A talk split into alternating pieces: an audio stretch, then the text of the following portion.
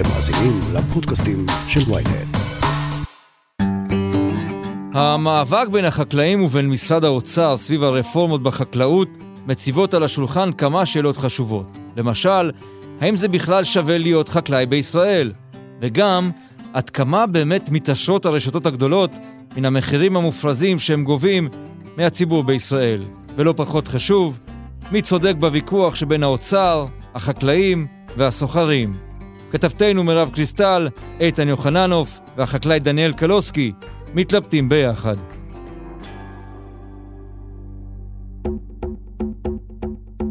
הכותרת, הפודקאסט היומי של ynet עם עטילה שומפלבי. מירב קריסטל, בואי נתחיל איתך. מי צודק בקרב הזה? לדעתי, האוצר צודק שהמחירים פה גבוהים, ויכול להיות שמדינות אחרות מגדלות יותר בזול, אבל החקלאים צודקים שזה יהרוס את החקלאות בארץ, וזה לא בהכרח יוריד מחיר לצרכן.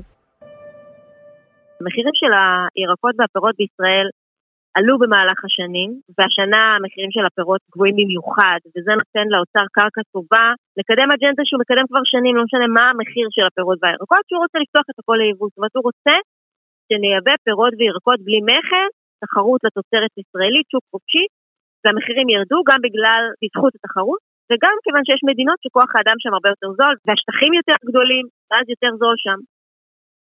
החקלאים אומרים לא, זה יפגע בחקלאות המקומית, זה יהרוס, אנחנו נצא מהביזנס הזה, במילא קשה כאן, וחלק מהעניין של תוצרת מקומית זה ריבונות, זה שמירה על שטחים פתוחים, ולגדל את המזון של עצמך. כל המדינות מגינות על החקלאות, אפילו ארצות הברית הקפיטליסטית מגינה על החקלאות שלה, גם באירופה, באיחוד האירופי יש אה, הגנה מאוד קשוחה על החקלאות, ואפשר להגיד גם שהחקלאות באירופה היא פחות יעילה מהחקלאות הישראלית. אנחנו מאוד אה, חדשניים ויחסית יעילים, מגדלים על שטחים קטנים, ביעילות גבוהה, וזה בעצם יהרוס את החקלאות בישראל. עכשיו, בואו נגיד שלאוצר לא אכפת מהחקלאות בישראל, ואז אני, אני שואלת את השאלה האם זה יוריד למחירים לצרכן, ובאוצר אומרים כן, בטח כשפותחים את השוק ליבוא, מחירים יורדים, ממש לא נכון, זה לא נכון, זה, בזה הם טועים. באוצר תמיד נותנים דוגמאות, נגיד שכשהורידו את המכסים, מחירי הבגדים ירדו. זה נכון שהמחירים של הבגדים ירדו, אבל זה לא קשור לזה שהורידו את המכס, אלא קשור לזה שכל העולם עבר לייצר בסין, ובסין היה אז נורא זול, עכשיו גם שם מתייקר, אבל היה מאוד זול לייצר, ולכן המחירים ירדו לא קשור למכסים בישראל. זאת אומרת, ברור שהמכסים גם הפריעו, אבל אם לפני כן, לפני הייצור בסין היו מורידים את המכסים, היינו קונים מאיטליה ביוקר. זאת אומרת שהרבה פעמים יש איזה גורם שלישי שמשפיע, אותו גורם שלישי גם יכול להעלות מחירים. למשל, עכשיו מחירי השילוח מסין מאוד מאוד עלו. אז יכול להיות שאם עכשיו תוזיל, אה, תפתח איזשהו תחום, תוריד שם את המכס, עדיין הוא יהיה יקר, כי מחירי השילוח מסין זה לא פי עשר. זאת אומרת, יש הרבה פעמים גורמים שלישיים שנכנסים ומשפיעים על המחירים מהעולם, לא קשור להורדת מכסים. יש עוד גורם שזה יבואנים, שיבואנים בארץ זה תחום יחסית ריכוזי, יש המון המון המון יבואנים, אבל בשווקים שהם מאוד uh, רווחים שולטים יבואנים גדולים, ואותם יבואנים יהפכו להיות יבואנים של הפירות והירקות, והם ימכרו במחיר שבא להם למכור, שהוא תמיד המחיר שהצרכן מוכן לשלם. אז להגיד שנקל על יבואנים והמחיר לצרכן ירד, זה לא בהכרח נכון, רוב הפעמים היבואנים מעדיפים לגלגל רווחים לכיס שלהם. ואז אה, זה בעצם תלוי בצרכן, כמה הצרכן מוכן לשלם. אם הצרכן לא מוכן לשלם הרבה, המחיר אולי ירד. אם האפרסקים שהם עכשיו עולים איזה 30-35 שקלים לקילו, גדלים בארץ, אם אני אחליט שאני לא קונה אותם השנה ואני מוותרת על זה, ואני קונה במקום זה לא יודעת מה, מה שזול, אבטיח, אז המחירים שלהם גם ירדו. המחירים שלהם היום גבוהים כי יש מחסור. יש מחסור והקמעונאים והירקנים רוצים שנקנה פחות, לכן הם מעלים את המחיר, הם עושים על זה איזשהו רווח. הרווח הוא גם מתגלגל לחקלאים, אבל פחות. מי שמרוויח את זה בעיקר זה הסיטונאים והקמעונאים. אז uh, אם אנחנו לא נקנה, היא תרכב להם הסחורה והם יורידו את המחיר. זה לא קשור ליבוא. נכון שיש תחומים שכדאי לייבא, נגיד יכול להיות שאננס כדאי לייבא, כי בארץ מגדלים מעט, ואננס בחו"ל הוא מאוד זול. יש דור חדש אגב של צרכנים ששואל את עצמו למה האננס זול? אולי כי העבודה מאוד זולה במדינות שמגדלות אננס.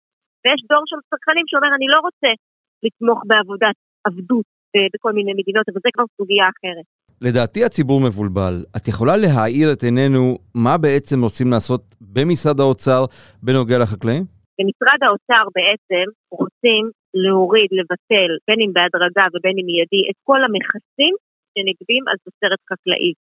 למשל, יש אה, פרי שמגדל בארץ, והמדינה החליטה שהיא רוצה להגן על החקלאות המקומית, אז היא גובה איזשהו תחום למי שמייבא את הפרי. זאת אומרת, הוא צריך לשלם סכום מסוים בכניסה לארץ לכל קילו, לכל טון, ואז בעצם האוצר בא ואומר בואו נבטל את זה, בואו נפתח את השוק, שיהיה חופשי. חופשי לתחרות, אבל הרבה פעמים אנחנו רואים שבשוק חופשי יש בריונות ש- ויש uh, עליית מחירים. והמדינה הרבה פעמים בעצמה אומרת את זה. היא לא רוצה שהשוק יהיה חופשי לגמרי, אלא בוא נראה, בוא נפקח, בוא נראה מה קורה אחרי שאנחנו מורידים את המכסים. אתם רוצים לעשות את זה בהדרגה בחלק מהמקרים, זאת אומרת לראות מה קורה לשוק, האם המחירים באמת יורדים, או עולים, אם, אם הם עולים אז אולי להחזיר את המכס, לפתוח יותר אה, שטחים לגידול. וכן, מצד שני, לתת סובסידיות לחקלאים, זאת אומרת, לתת להם תמיכה בכסף ישיר. חקלאים אומרים, אה, רגע, הסובסידיות האלה הן לא משהו קבוע בחוק, אלא כל שנה יצטרכו להעביר את התקציב הזה, והם בטוחים שזה ילך וירד. להגיד שהמחירים עולים בארץ ולא להסתכל למה, זה גם אה, עבודה חלקית של האוצר. כי למה המחירים עלו בעצם? כי השוק החקלאי הפך לשוק תחרותי. החקלאים מתחרים ביניהם, הרשתות מתחרות ביניהם כל הזמן, וצריך ליצור כל מיני מותגים וכל מיני... הרי פעם, מה היה? לא היה איזה מיתוג של הפירות והירקות, פשוט היו מגדלים, היו אגודות חקלאיות מאוד גדולות, גם תנובה הייתה כזאת פעם. והדבר הזה גם העלה את המחירים. ועוד דבר שהעלה את המחירים זה הצמצום של, ה, של השטחים ויציאה של חקלאים מהתחום. אז יש כאן אה, מצד אחד אה, הצעה של האוצר להוריד את המכסים ולפתוח שוק ליבוא, ומצד שני לתמוך בחקלאים. אבל החקלאים אומרים א', היבוא יהרוס שוק, וב', התמיכה לא מספיקה, היא לא תהיה טובה, יורידו לנו את התמיכה.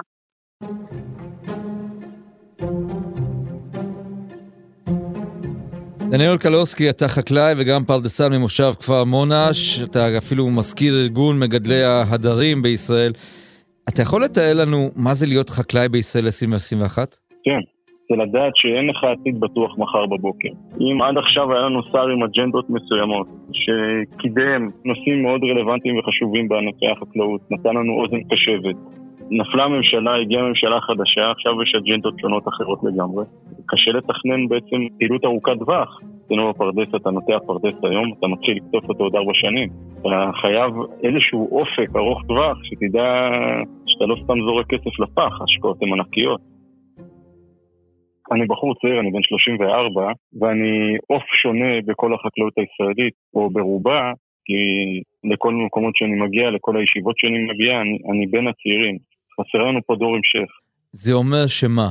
רוב הצעירים, הדור שממשיך, לא חוזר לחקלאות? תראה, אני אתן לך דוגמה מהחברים שלי. אני במושב שהוא, נשארו 15 משפחות חקלאיות. במושב שלנו יש עוד בחור אחד שהוא דור ממשיך, והוא מבוגר ממני ב-15 שנה. כל השאר זה אנשים שהם אה, בני 65 צפונה. החברים שלי שגדלו איתי ביחד, אף אחד מהם לא נשאר בקרבה המושבית, רובם הלכו לעיר או נשארו במושב, אבל הלכו לחפש את עצמם בהייטק, ששם יש לך עתיד בטוח. אתה לא הולך אה, לריב עם אף סוחר, או להתלכלך בבוץ, או להירטב בגשם, או, או לא לצאת מהמזגן.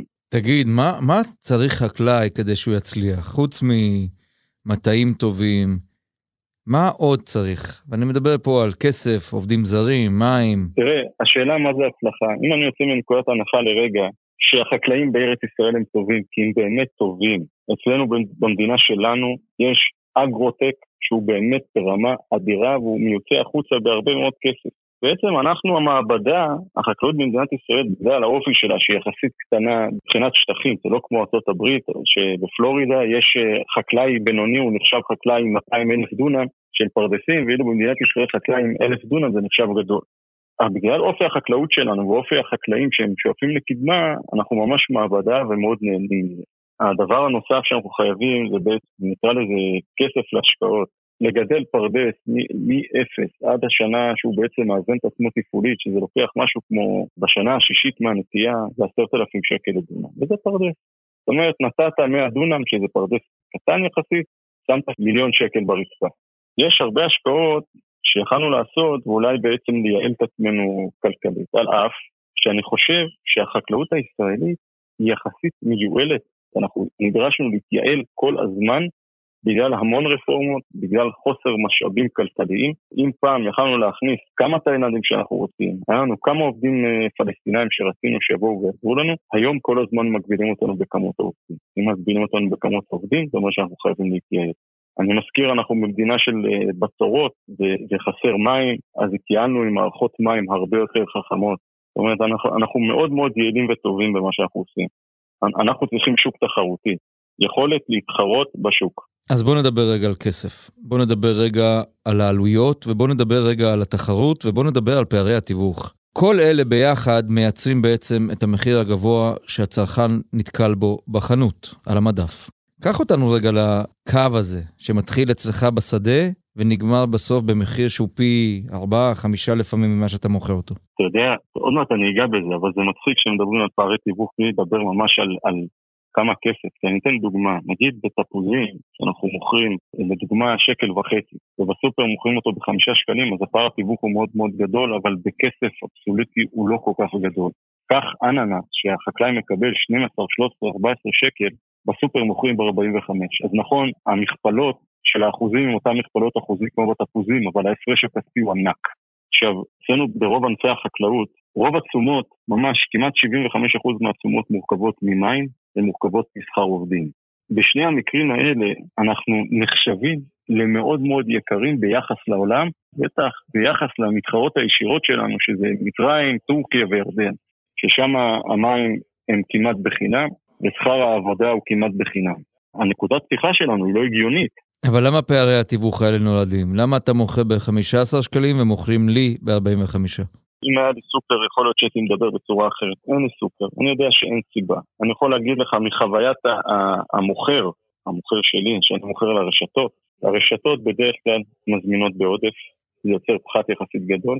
מה שעוד יכול להיות, שבאמת ההרצאות של רשתות השיווק הן גדולות, למרות שזה נראה לי משהו שהוא גדול בסדרי גודל שהוא לא נראה לי הגיוני.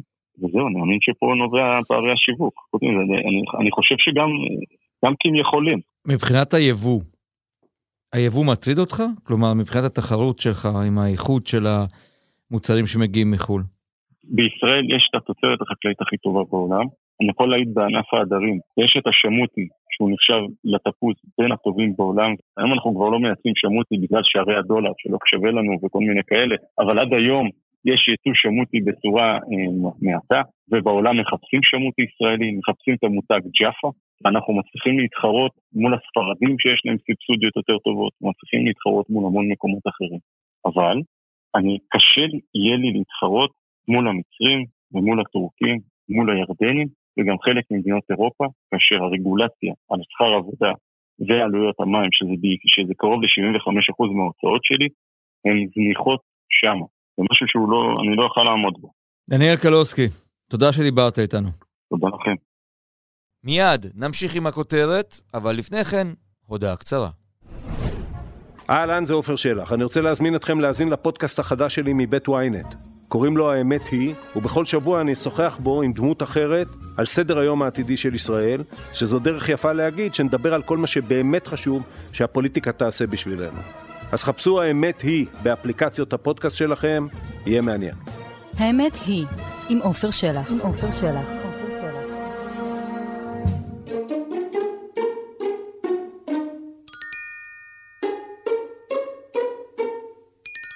איתן יוחננוף, הבעלים והמנכ"ל של רשת הקמעונאות יוחננוף, רפורמה יכולה להוריד את המחירים בסופר שלך? אני פחות אה, פחות מתחבר למילים אה, גדולות. אני, אתה יודע, אחת הטענות שלי לגבי רפורמות, זה שאנחנו, שאנחנו בתור כאלה שמקצועיים במה שאנחנו עושים, שומעים על זה מהעיתונות, במקום שיתייעצו לפני, וידברו וישאלו, ויקבלו את הספר של השטח, כמו שאנחנו עושים, שמנהלים מערכות גדולות, יודעים לשאול את החבר'ה מה הם אומרים בשטח, לא, לא מחליטים מלמעלה ומורידים עליהם את זה, ומצפים בסוף שזה יקרה כמו שהם חושבים. אבל אי אפשר להתעלם מן העובדה שבשנים האחרונות המחירים קפצו, קפצו דרמטית אפילו, חלק יוכפלו, אפילו הושלשו. תראה, אני אגיד לך, אנחנו אנשים של פרטים קטנים, ולכן כשמישהו בא ואומר שקורה משהו, אז ראוי שנשקול אותו ונבדוק אותו איך זה קורה ולמה. אם אנחנו נלך ונסתכל, 92 אה, כמה שילמתי שכירות, ומי שילמתי שכירות על החנות הראשונה שלי, מחיר של דולר וחצי למטר. דהיינו, חמישה-שישה שקלים. אתה רוצה להגביל את זה להיום, שהממוצע שאנחנו נחשבים לזולים מאוד, אה, עלות השכירות שאנחנו משלמים, בגלל הקונספט ואופי הספציפי שאנחנו נמצאים, שזה בין 60 ל-70 שקל למטר. אני מדבר איתך רק על שכירות, אתה רוצה לדבר על ארנונה, אז עם ארנונה שהיינו משלמים אה, שקלים בודדים, היום אתה מדבר על חלק משמעותי, זה כבר 70 שקל, 80 שקל למטר שנה. תלך לחשמל. הסכומים שאתה מדבר היום על חשמל, זו הוצאה משמעותית. מבין ששניק שלי בחודש משלם מעל 200 אלף שקל חשמל. שכר עבודה, כל דבר שתיגע בו, העלויות המטורפות. כל הדברים האלה, אם אני אעשה לך את החשבון הכללי, אתה תראה שלאורך כל השנים המחירים התייקרו, התייקרו, התייקרו. עלות התפעול בכללי, שאם אני אגיד לך בשנת 90 היינו, עלות התפעול שלנו עמדה על 10%, היום אנחנו כבר ב-21%. זאת אומרת שאם הייתי יכול פעם לקחת מוצר ולשים עליו 12-13%, הייתי מרוויח בוא נגיד 3%. היום, בשביל להרוויח אני כבר לא יכול לתמחר 20%, אני צריך לתמחר 25%. איתן יוחננוף, אם אתה צריך לבחור בין מוצרים מיובאים למוצרים אה, מיוצרים בישראל, מבחינה עסקית וכלכלית, מה אתה מעדיף? אני לא חושב שבכלל ניתן להסתכל על זה במעדיף. אני חושב שצריך לעשות מה שנכון. אני חושב שאי אפשר להתעלם מזה שככה העולם עובד. כל uh, אזור בעולם יש לו את היכולות הטבעיות שלו uh, לייצר uh, את מה שהוא uh, מתאים לייצר במחיר הנכון, אם זה שכר עבודה, אם זה מים, מקומות שיש בהם מים בחינם. כשמסתכלים על, uh, על אירופה למשל, על שוק החלב, אז חלב באירופה הוא מוצר, uh, מה שנקרא, נלווה. הפרות אוכלות עשב מרעה שקיים בטבע. פה בארץ אתה רוצה לייצר חלב, אתה צריך לקנות את המזון, להוביל אותו ולהאכיל את הפרות. אז העלות היא משתנה. ולכן אני חוזר ואני אומר שהחשיבה של תקינה בכלל, של יבוא, או של ייצור, או של מי שעוסק במה שהוא עוסק, היא צריכה להיות תומכת מציאות. ולכן יבוא, ישראל צריכה להביא מוצרים שהיא לא רלוונטית בהם מבחינת היכולת שלה לייצר אותם. אם תייצר אותם, העלות שלה לא תהיה רלוונטית. אז אה, לא צריך לבזבז את הכוח בדברים שאפשר לייבא אותם, ואת הדברים שאנחנו יודעים לייצר פה, לייצר אותם פה. וגם כשהולכים לעולם החקלאות, עובדתית, כשיש חוסר, המחיר עולה, נקודה, ככה זה עובד. ולכן ההתערבות של השוק מבחינת יבוא, היא צריכה להיות כשיש חוסר, ולא כשאין חוסר. כשאין חוסר, השוק מסתדר, הוא קונה במחירים טובים, הכל בסדר, אף אחד לא מתלונן. איתן יוחננוף, המון תודה. תודה, תודה לכם.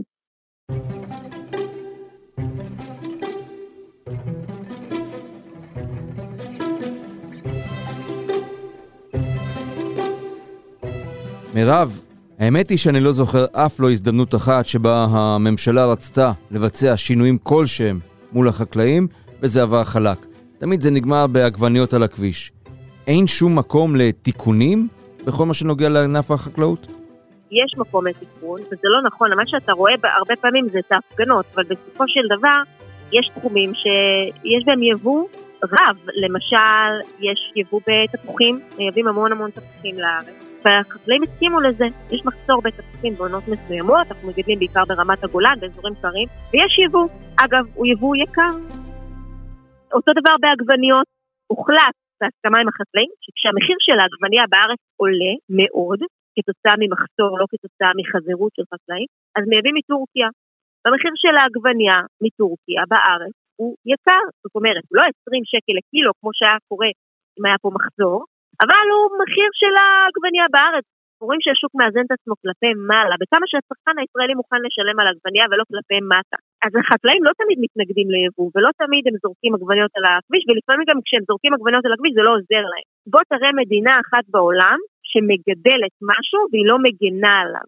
נגיד, אירופה מגדלים תפוחים, זה לא יבוא פראי של תפוחים לשם. ארה"ב מגדלת תירס, יש יבוא של תירס לארה"ב רק כדי להוריד את המחיר, אומרת, לחקלאים יש איזשהו קייס. נכון שאנחנו רואים את ההפגנות, הם גם מוותרים, אבל גם בדברים שהם אומרים, אנחנו על זה אנחנו לא מוותרים, אז על זה הם לא מוותרים.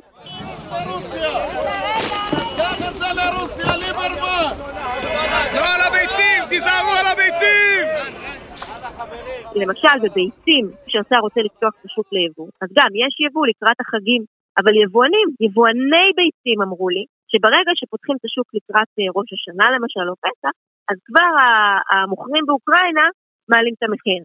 וגם, נשאלת השאלה, בכמה תחסוך ביבוא ביצים? כמה שקלים? באוצר טוענים שהביצים באיחוד האירופי אה, זולות מישראל ב-40%, אבל היבואנים אומרים שכשהם מייבאים מאירופה הם מצליחים לחסוך לצרכן הישראלי בין שקל לשלושה שקלים, וזה במקרה הטוב, כי יש לפעמים גם מקרים שמדינות נחסמות בגלל סלמונלה. זאת אומרת, יכול להיות שאתה תפתח את השוק ליבוא, ואז הישראלים יגידו, מה אני צריך לגדל ביצים? אני אלך אה, להייטק. ואז מחוצה לשוק בארץ, למעט אולי ביצי יוקרה כאלה, ביצי אומגה, שעל זה משלמים הרבה אגב, כי המחיר שלהם לא מפוקח. מה שהשוק חופשי בו, אז המחיר עולה. אה, זה, זה הפוך ממה שהאוצר אומר. ובקיצור, הסתמכו רק על תוצרת חוץ, אוקראינה, טורקיה, ספרד, ופתאום יש שם סלמונלה, אז מה עושים? מוצאים עוד שווקים, ואולי שווקים יקרים, שהמחיר שם גבוה. בקיצור, אתה לא יכול להבטיח שהמחיר נמוך. כשאתה אומר את זה למישהו מהאוצר, הוא חושב שאתה אידיוט. התחיל להסביר לך, מה, שיעור שלישי בכלכלה. אבל אני רואה את השוק בפועל, אני לא צריכה את השיעור השלישי בכלכלה. אני רואה מה קורה בשוק, ואני רואה שכל פעם כשיש יבוא, הוא מכוון לגובה, למחיר הגבוה שהצרכן מוכן לשלם. אולי צריך לחנך פה צרכנים לא לקנות כשיקר. מירב, הקמעונאים טוענים כל הטיעונים על מחירים גבוהים ומופקעים שאנחנו גובים וכופים על השוק, יחסי ציבור רעים, זה הכל. זה נכון, הטיעון של החקלאים שיש פערי תיווך הוא נכון. יש קמעונאים שמאוד מאוד גם סוחטים את החקלאים, לוקחים במחירים מאוד נמוכים או משלמים בדיעבד. החקלאים הם גורם חלש והקמעונאים מאוד מאוד מנצלים את זה, לא כולם, חלק מהם. מה זה פער התיווך? החקלאי לא מוכר ישירות לצרכן, הוא מוכר לרשת. בין הרשת לחקלאי יש סיטונאי. זאת אומרת, הסיטונאים הגדולים הפכו להיות uh, בבעלות משותפת עם הרשתות, או שהרשתות בעצמן קונות את מחיר יחסית נמוך ומוכרות לצרכן לכאורה במחיר יחסית גבוה. זה מה שאומרים החקלאים. הרשתות מוכרות עוד יותר יקר, ברור, כן, גוזרות רווח, הן רוצות להרוויח. הן גם אומרות בצדק שיש להן הרבה פחת במדף הזה. זאת אומרת, זה מדף שאם אתה לא קונה, נגיד בננות, יום יומיים ואתה לא תמכור את הבננה, היא כבר נרכבת לה. אז מבחינתם הם מוכרים בצדק קצת יותר גבוה, הם לוקחים רווח קצת יותר גבוה בגלל הפחת. להגיד שהרשתות גוזרות פה קופון אדיר, הן גוזרות קופון, הן מגדילות את המרווח שלהן, זה נכון. אבל גם הרשתות צופות בזה שזה תחום שיש בו הרבה פחת, ויש בו גם מוצרים כמו עגבניות שמוכרים הרבה פעמים בהפסד, בתקופות מסוימות. להסתמך רק על יבוא זה בעייתי. מירב קריסטל, תודה רבה לך. תודה, ביי ביי. עד כאן הכותרת להיום. אתם מוזמנים להזין לפרקים נוספים בוויינט, בספוטיפיי, באפל ובכל אפליקציות הפודקאסטים באשר הן. אם יש לכם הערות, בקשות או רעיונות, אתם מוזמנים ליצור איתי קשר באמצעות האימייל podcaststudelynet.co.il עורך הפודקאסטים שלנו רון טוביה, בצוות ערן נחמני ושחה ברקת, על הסאונד ניסו עזרן. אני עטילה שומפלבי, ונשתמע שוב ביום ראשון.